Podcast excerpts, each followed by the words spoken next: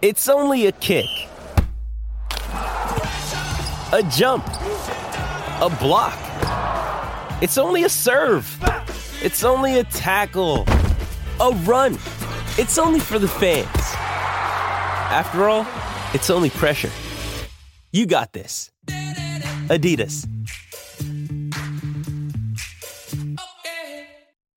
630 CHED Inside Sports with Reed Wilkins. Weekdays at 6 on 630 CHED. In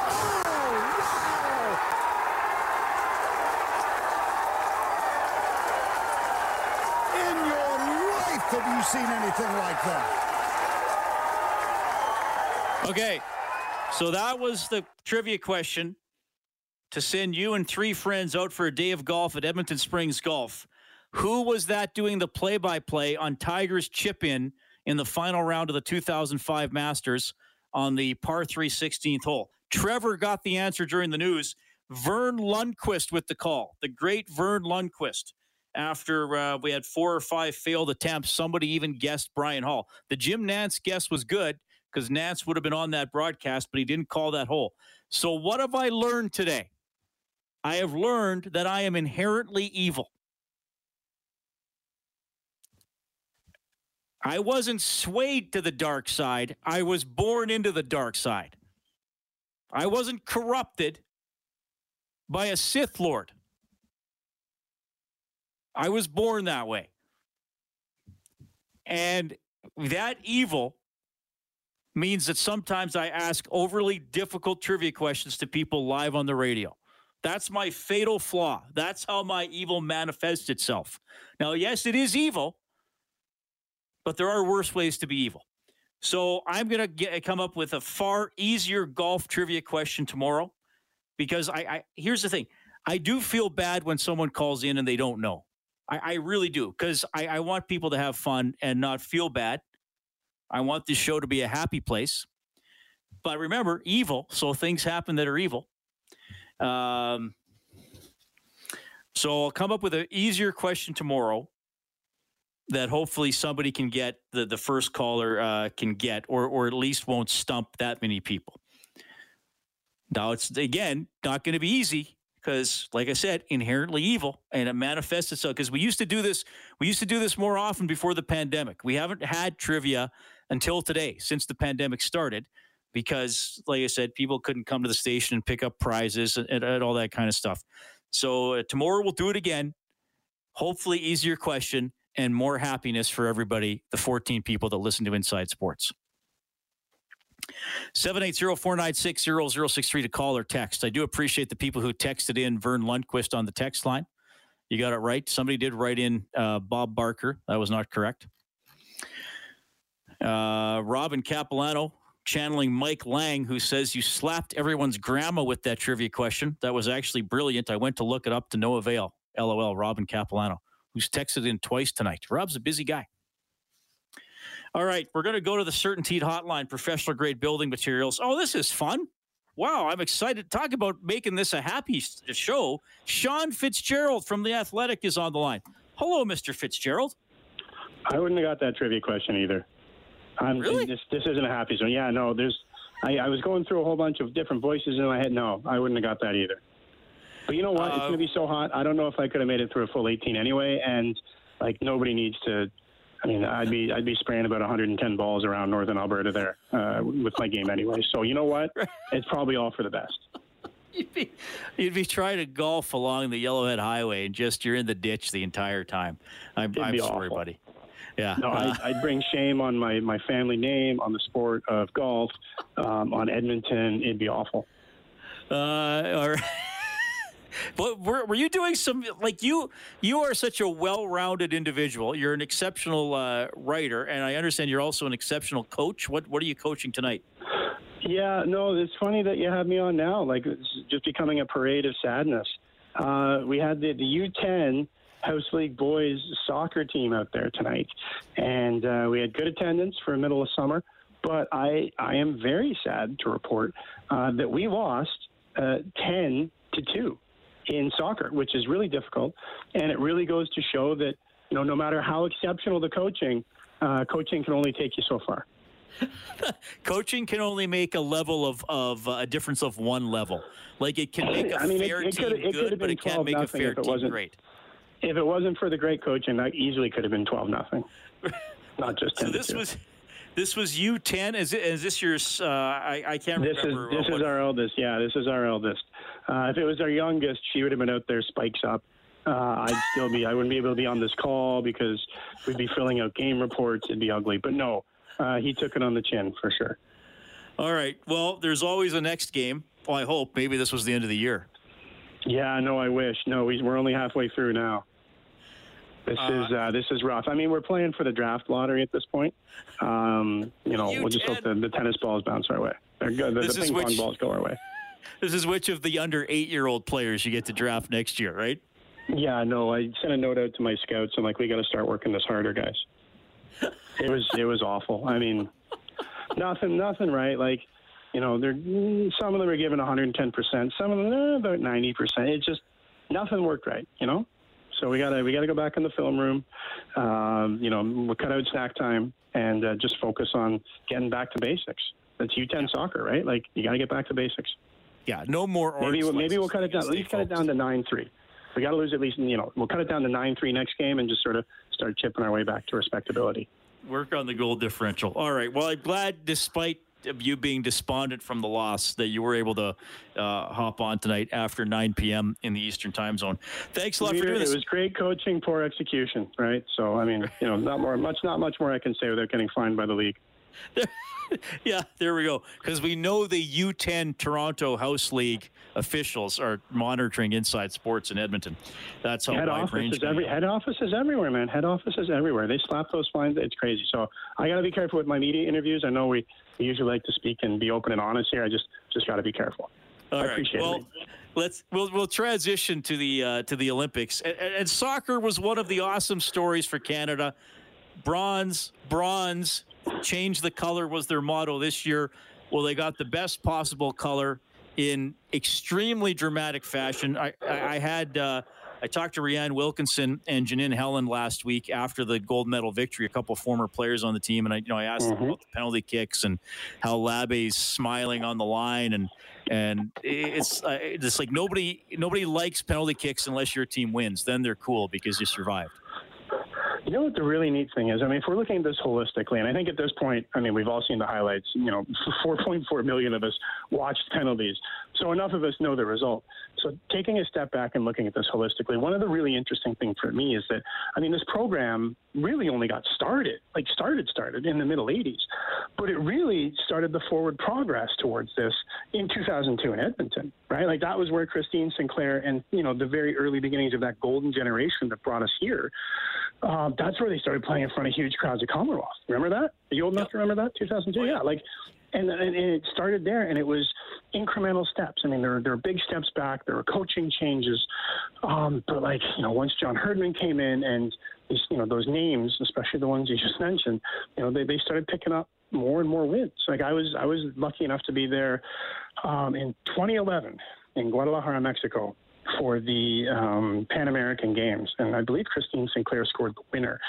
They won the Pan American Games, uh, gold medal, and I mean, you know, there's a pretty decent field there, um, but they won.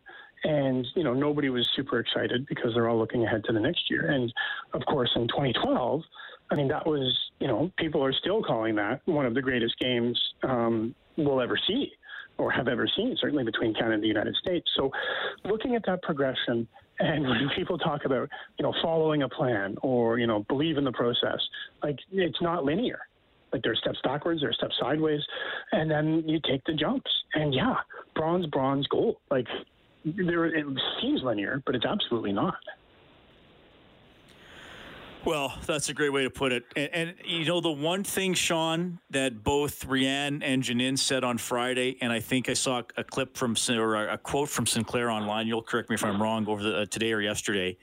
That now, how do you keep it going? And uh, the two women I talked to last week said Canada needs a domestic women's name uh, league, a domestic women's league, and, and much easier said than done because we know how many men's leagues in this country have come and gone. The CPL, uh, you know, is, is doing okay through the the pandemic. Obviously, they kind of got derailed like like a lot of leagues. So so we'll see if that's possible, where we can actually take advantage of this quote unquote golden generation and set up something where we can develop our own players. It's always been tough in Canada outside of hockey, hasn't it? Well, even in hockey, we failed. Um, you know, corporate Canada, um, the NHL failed the CWHL which was excellent level hockey. Olympians, like, you know, fresh off the podium, coming back and playing in local rinks. Um, like, great high level hockey. And it's no longer around.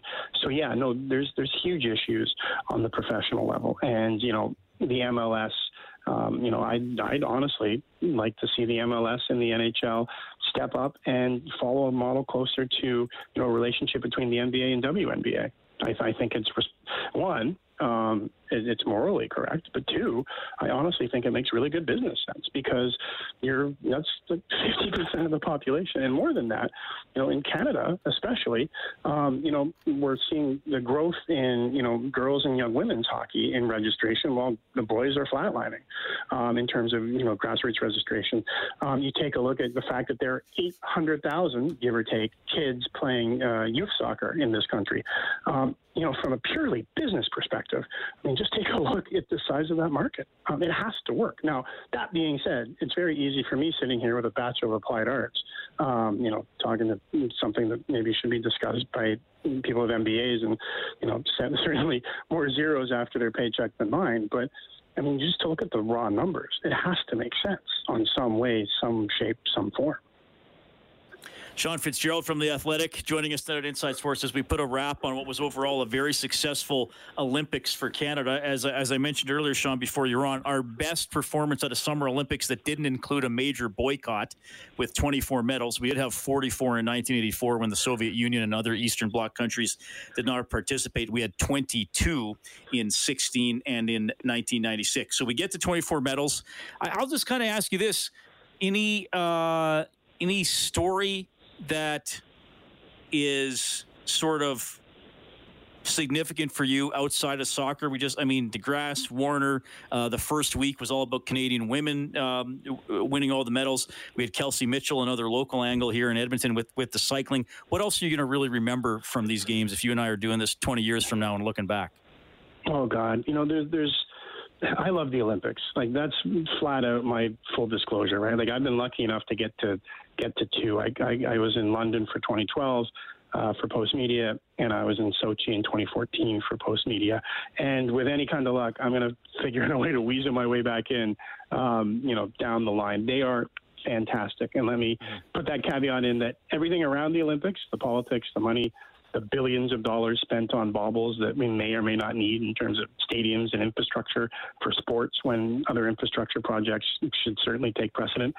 Everything around the Olympics is bad except for the kids, except for those athletes who go in there and just remind us every time that the Olympics are magical. Like you remember um, in in high jump, uh, the Italian and the Qatari uh, athlete who tied after their final misses. And they, you know, gathered with the official, and the official said, Well, how would you like to conduct the, the, the jump off to decide who gets the gold medal?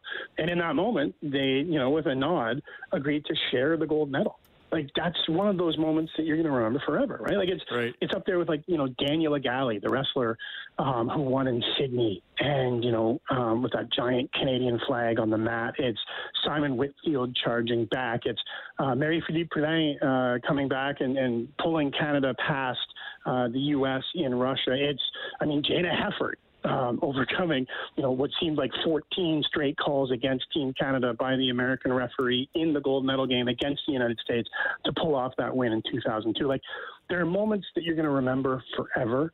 Um, and I think that, you know, these Olympics, despite all of their limitations, despite the fact that there are no fans in the stands, despite the fact that, you know, the majority of the host uh, nation didn't want the games for very good reasons, the fact we're still in a global pandemic, the fact that in spite of all of this, the athletes, and not just the Canadians, who were obviously spectacular in so many ways, but that they pulled this off, um, the athletes, I mean, um, is just remarkable because there are moments that you're going to remember forever watching a games where nobody could be in the stands to see them live.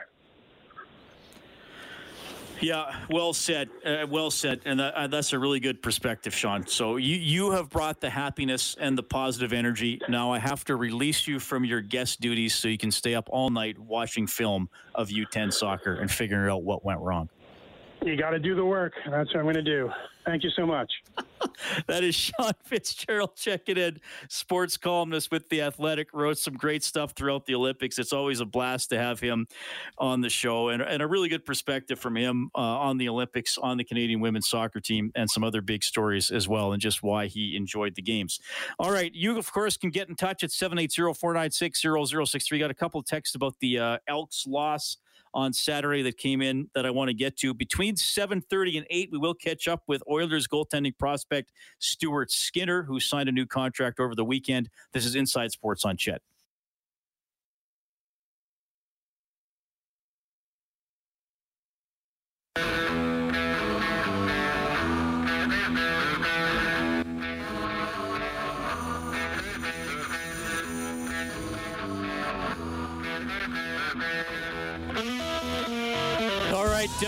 Peter from Wainwright says he once had a U11 soccer team that uh, struggled, and their whole goal was to win a game by the end of the year. They did win the game against the parents, and he says a win is a win. Ha ha ha. Thank you for sharing that story, Peter. El Nate writes in. He says on Trevor Harris on the chop block play, that's a big underthrow there. When a receiver has five yards and is over the top, he should never be slowing down to make that catch on the pick. It was the exact same play. Ottawa gave him the same look, but dropped the safety over, which totally fueled Harris. And again, the pass was an underthrow, which allowed the pick to be relatively easy. Last drive of the game was check down city, which killed the clock. Didn't like the game from Harris, but I realize it's one week after a long layoff. Uh, I think that's all fair, Nate. El Nate, pardon me. I think that uh, we've seen Trevor Harris uh, play better, and uh, hopefully he will be able to. And uh, yeah, a couple of those deep balls probably needed an extra two to three yards on those to get them over top of the defender. Cowtown Bob says it was very great to see the return of the CFL over the weekend. Have your commentators lost their objectivity over the pandemic, or have I become more hardened? On Saturday night, I saw our QB throw three interceptions and score no touchdowns and lose the game. He was correct when he took 100% credit for the loss. Your commentators thought Harris was Harris was being too hard on himself, but if we see another game with no TDs and three interceptions, we should be asking who's up next. Harris had not has not won anything yet, and we pay him a lot of money to win games. We should all be demanding better. Uh, as for your original question, Cowtown Bob, I think you have become more hardened. uh, I mean, look, Harris could have played better, absolutely. And uh, I think the whole offense, though, is probably feeling that way as well. But the quarterback takes a lot of the heat. That's uh, that's just how it goes. 780-496-0063. To me, it just looked like the, the, the timing was off on the audience or on the audience on the offense and they they needed to push the ball in my mind to that medium range a little bit more and they weren't able to get it there it's hard to say if that's the coverage if that's just harris if that's the receivers maybe not recognizing the spots that they that they had to go to, but clearly something for the Elks to work on for Saturday. Stuart Skinner. Hey, it's Kaley Cuoco for Priceline. Ready to go to your happy place for a happy price? Well, why didn't you say so? Just download the Priceline app right now and save up to 60% on hotels. So, whether it's Cousin Kevin's Kazoo concert in Kansas City, go Kevin, or Becky's Bachelorette Bash in Bermuda, you never have to miss a trip ever again. So, download the Priceline app today. Your savings are waiting to your happy place for a happy price. Go to your happy price, Priceline. Oilers goaltending prospect when we get back.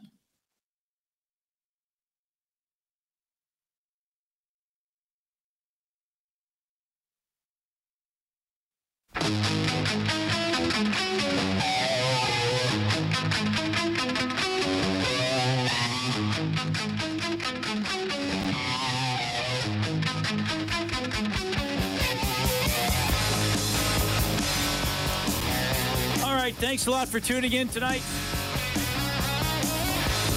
Had Jack Michaels on the show talking about Mike Lange, the great play by play voice of the Pittsburgh Penguins since 1974, who's going to step away from calling the games for the Penguins. I believe he's still going to be part of their broadcasts.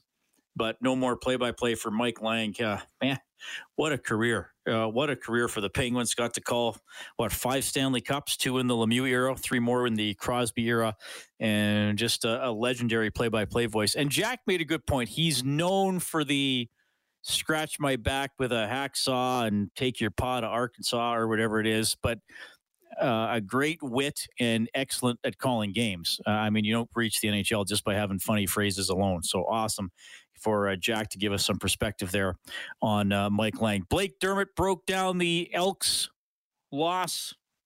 Uh, that was a tough one Saturday night. We'll see what they can do against Montreal. Uh, like, I, I know they got yards. I, I know yards often lead to points, but I would sooner just take the points you, you got to find a way to get the points. And, uh, you know, again, like we were talking about, Harris maybe a little bit off. You had a couple of drops by receivers. I mean, the, the, the pick six by Ottawa was the throw where Harris needed to put it. No, but was the, uh, did the receiver Shai Ross have his hands on it and need to come up with it? Well, yes. So I think mistakes all around on that play.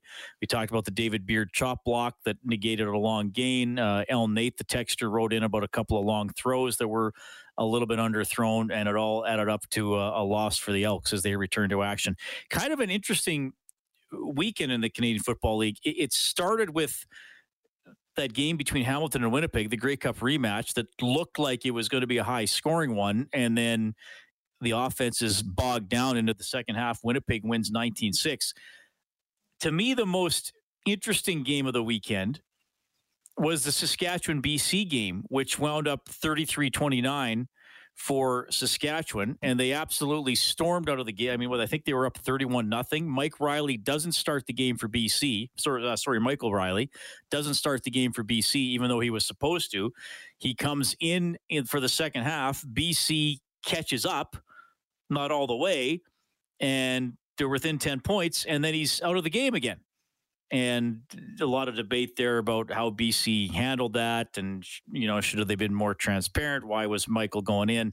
All that kind of stuff. And and BC has the uh, the global kicker, the Japanese kicker, first ever Japanese player to score points in the CFL uh, which is cool. But all in all, he didn't have a good night. I mean, he missed an extra point, he missed a couple of field goals, and BC, despite being throttled for most of the first half, loses the game by four.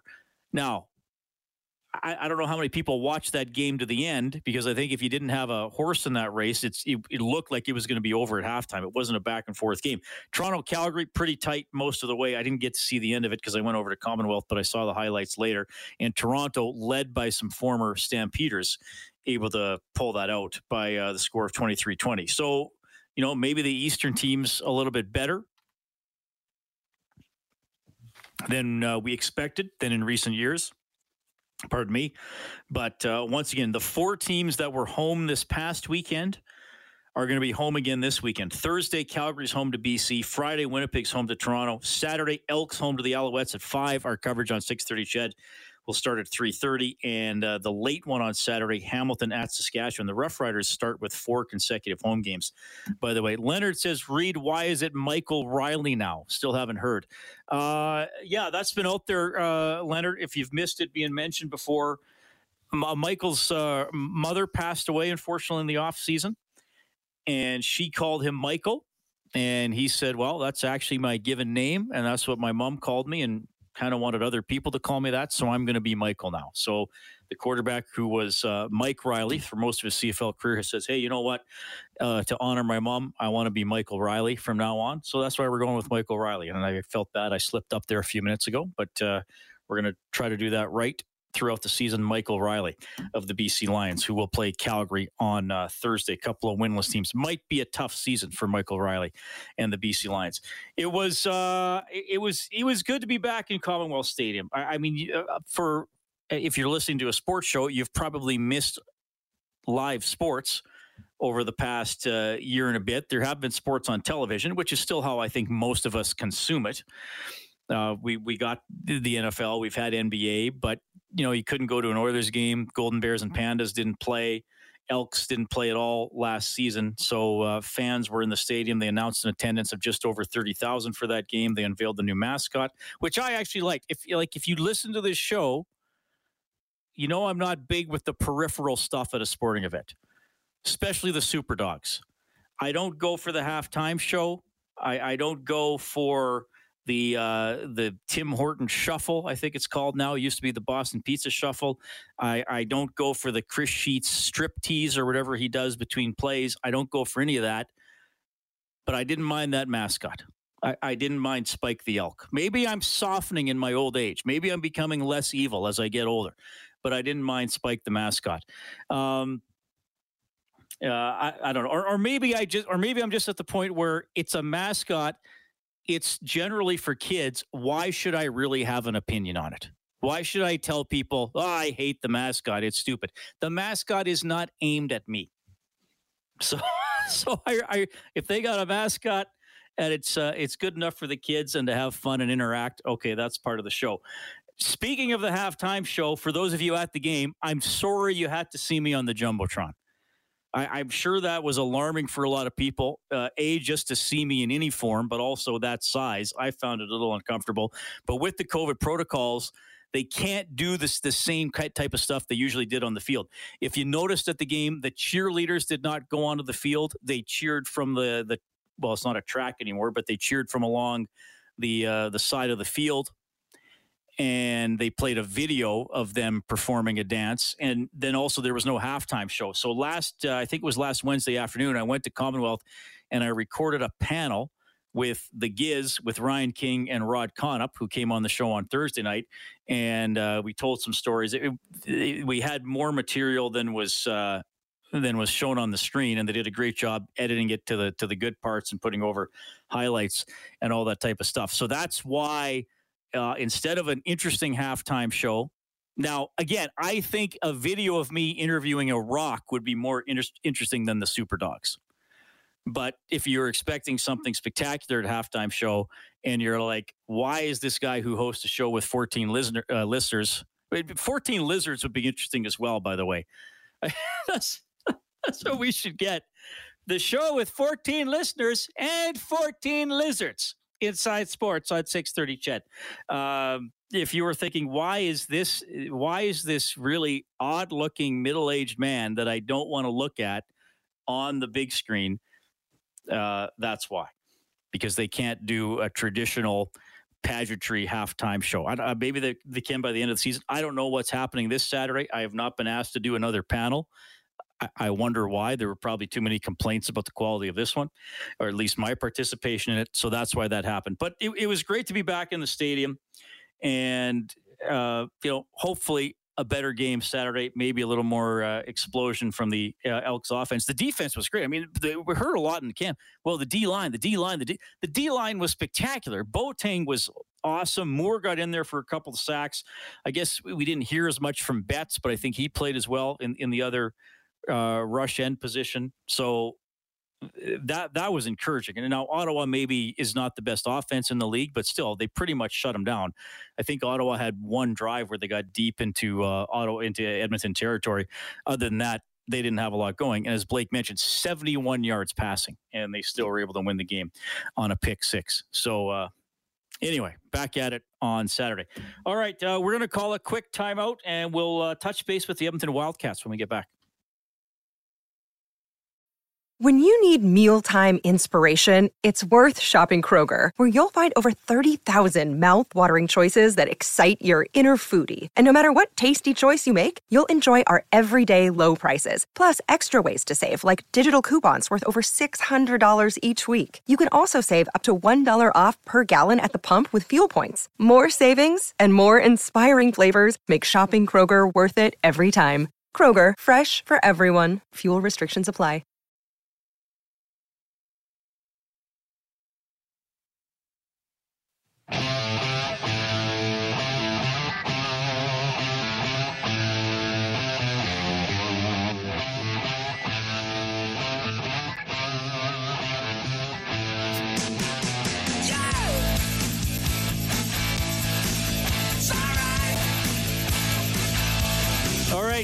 Texter says, I'm proud to be your 15th listener. We'll reach 20 by the end of the year. Got to have reasonable goals.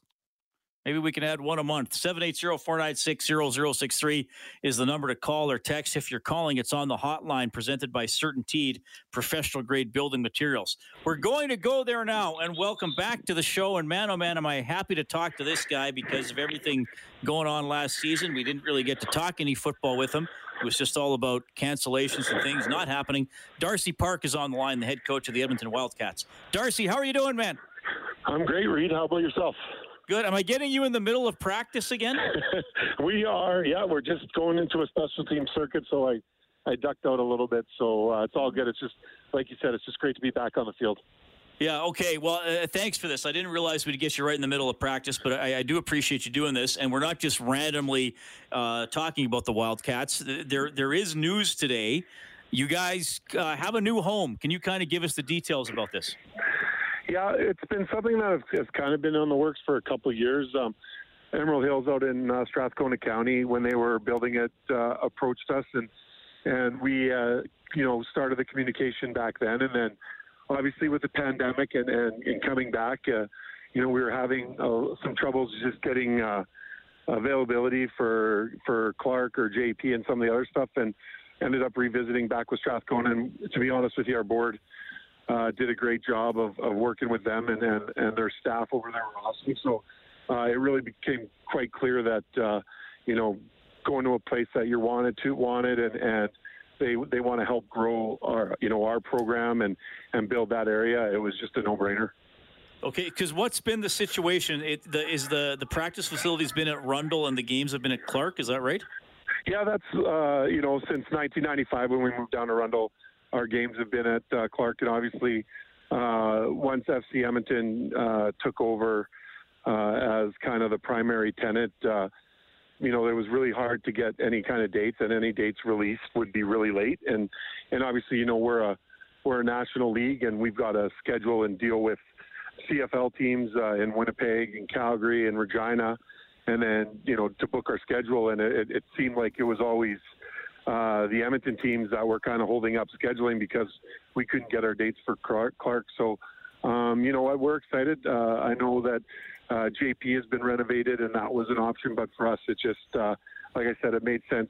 Uh, you know, the board made a decision uh, to be able to kind of make that decision to, to run our home games at in Sherwood Park. And then obviously it's seven minutes from our clubhouse. So, again, we're, we couldn't be happier. Okay, so so sorry, is the clubhouse staying at Rundle? Yeah, for right now. I mean, we're still okay. kind of. This is all just new.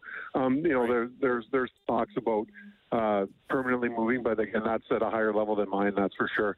Um, you know, obviously, situation where we are right now is still pretty good, but um, at at some point, the board will have to make a decision on on whether we make uh, Sherwood Park our, our permanent home for for practices and uh, games. Okay, so uh, Emerald Hills for you guys. Uh, I'm just checking the league schedule right now. Looks like the Huskies are going to be playing their home games at the JP Bowl. So I know people like the uh, the All Edmonton game, so that's where they're going to have to go. And you guys uh, will have a game against the Huskies at Emerald Hills Park on August 28th. Maybe a silly question, but I feel like I need to ask this. What surface are you playing on there? What kind of surface? Well, they've got a great field turf. It's it's actually you know what it's it's a it's a newer stadium. It was built within the last five years, and uh, you know, with my uh, time with Football Alberta, we've been running some camps out there as well. Uh, so again, it's it's it's a beautiful stadium for for us. Uh, you know, seating capacity. It's going to be when it's full. It's just going to be an unreal environment. And then maybe when we have some smaller crowds with uh, the, the out of town teams from Winnipeg, it's still going to be a great atmosphere just because of uh, the way that it's set up. So, you know, again, we're super excited for that. And then again, to we've always had a strong connection with Sherwood Park. If you go back to some of our great players. If you go to Ryan King and Neil King, you know Tyler Badinsky's and and Brock Dermott's and stuff. We've had a strong connection with Sherwood Park, so we we think that that's going to be an opportunity to again just build entrench ourselves in that community. All right, so what happened with players' eligibility with having no games last year? Did some guys lose their final seasons? Did they get an extension? What happened there, Darcy? Yeah, they, they gave the year uh, players who were registered for 2020 uh, and played 2019. Uh, the fourth and fifth year guys each got a year uh, added on. So yeah, we've got some 23 year olds this year. And again, the biggest thing was, uh, you know, allowing those kids to kind of to finish off their football careers. They've committed, you know, three to four years into programs, and and uh, the league made a great call in, in giving them that. The young kids, again, they're going to lose a, a year, but uh, you know they they understand that that's the situation. It's not just getting taken away from them. So, uh, you know what, we're again, it's. Uh, I think it's the, the best situation that, that the league could have done to, to ensure that everyone had a chance to, to play the game they love. Okay. Darcy Park from the Edmonton Wildcats, head coach of the team, joining us tonight on Inside Sports. They are going to be playing their home games at Emerald, Emerald Hills Park in Sherwood Park this season. Telling you a little bit about that facility. Um, I, I know for coaches, sometimes it's hard to know what to expect from your team. Is that an extra, even larger obstacle this year because you because you don't have any anything to go off from last season?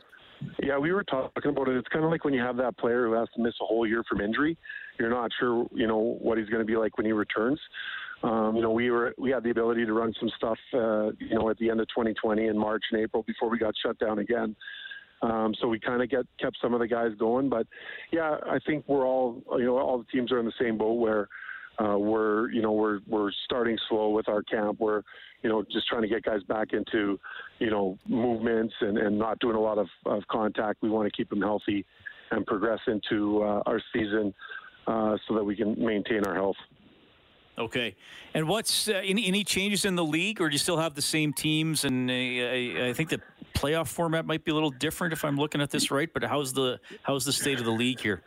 Yeah, no, it, it was good. Again, one of the decisions again they made at the executive level was um, they they put in an extra bye week, and basically what that's for is again we know that we're COVID's we're not out of COVID, and and some players may have to. Uh, you know, miss games or teams may lose a bunch of guys. So uh, the league kind of decided that uh, the regular season, you know, uh, will count for standings. The first and second place team will get a bye, and then two plays six, and uh, or the, the, other four teams will play off to get into the semifinals. So every team's going to make the playoffs, and basically they didn't want a, a forfeit or a, a game that a team had to to cancel cost them a playoff spot. So again, it, that puts you in a little different mindset because it's not usually, you know, every game is so important right out of the the gate. Now again, you can get more players on your roster involved and do some evaluating and and do some really te- real real good teaching as you move through the season. Are, are you guys?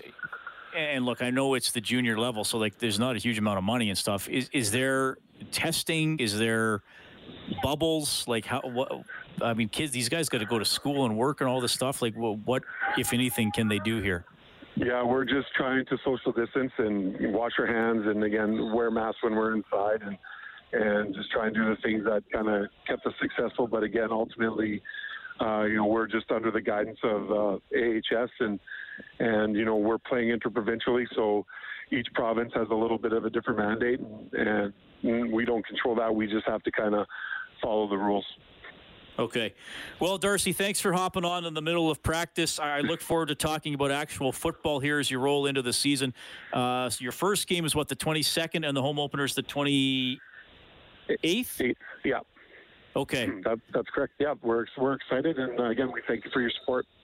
Right on. All the best at Emerald Hills there as well. That's Darcy Park, head coach of the Edmonton uh, Wildcats. So they're going to be playing their home games in Sherwood Park at Emerald Hills Park. That was announced this morning. So good facility for them and glad to have the Prairie Junior Football Conference back. Got a text here. Uh, Hi, Reid. I can't find Spike the Elk on the Elks website. Where are the pics of him? I think if you have Instagram or Twitter, check out those accounts. Uh, I saw some earlier today. I think it was on Instagram. If you use those apps, I don't know. I don't want to assume that everybody does, but that is where you can find pictures of Spike the uh, elk. I'm surprised they don't have anything on the website, but I guess they. Uh, I guess Spike has not gone online quite yet. But check them on social media. Oh, there's music. Well, there I gotta go. They're kicking me out. Well, except I'm at home, so I just got to go upstairs. I really appreciate you tuning in tonight. You heard from Darcy Park, Sean Fitz-Gerald, Blake Dermott, and Jack Michaels. Really appreciate everybody who chimed in, and I will spend the next 22 hours coming up with a more appropriate golf trivia question for tomorrow when we give away once again four passes to Edmonton Springs Golf that will not stump people and make them unhappy. My goal is happiness for tomorrow. Dave Campbell's the producer of Inside Sports. Kellen Kennedy, your studio producer. My name's Reid. Have a great night.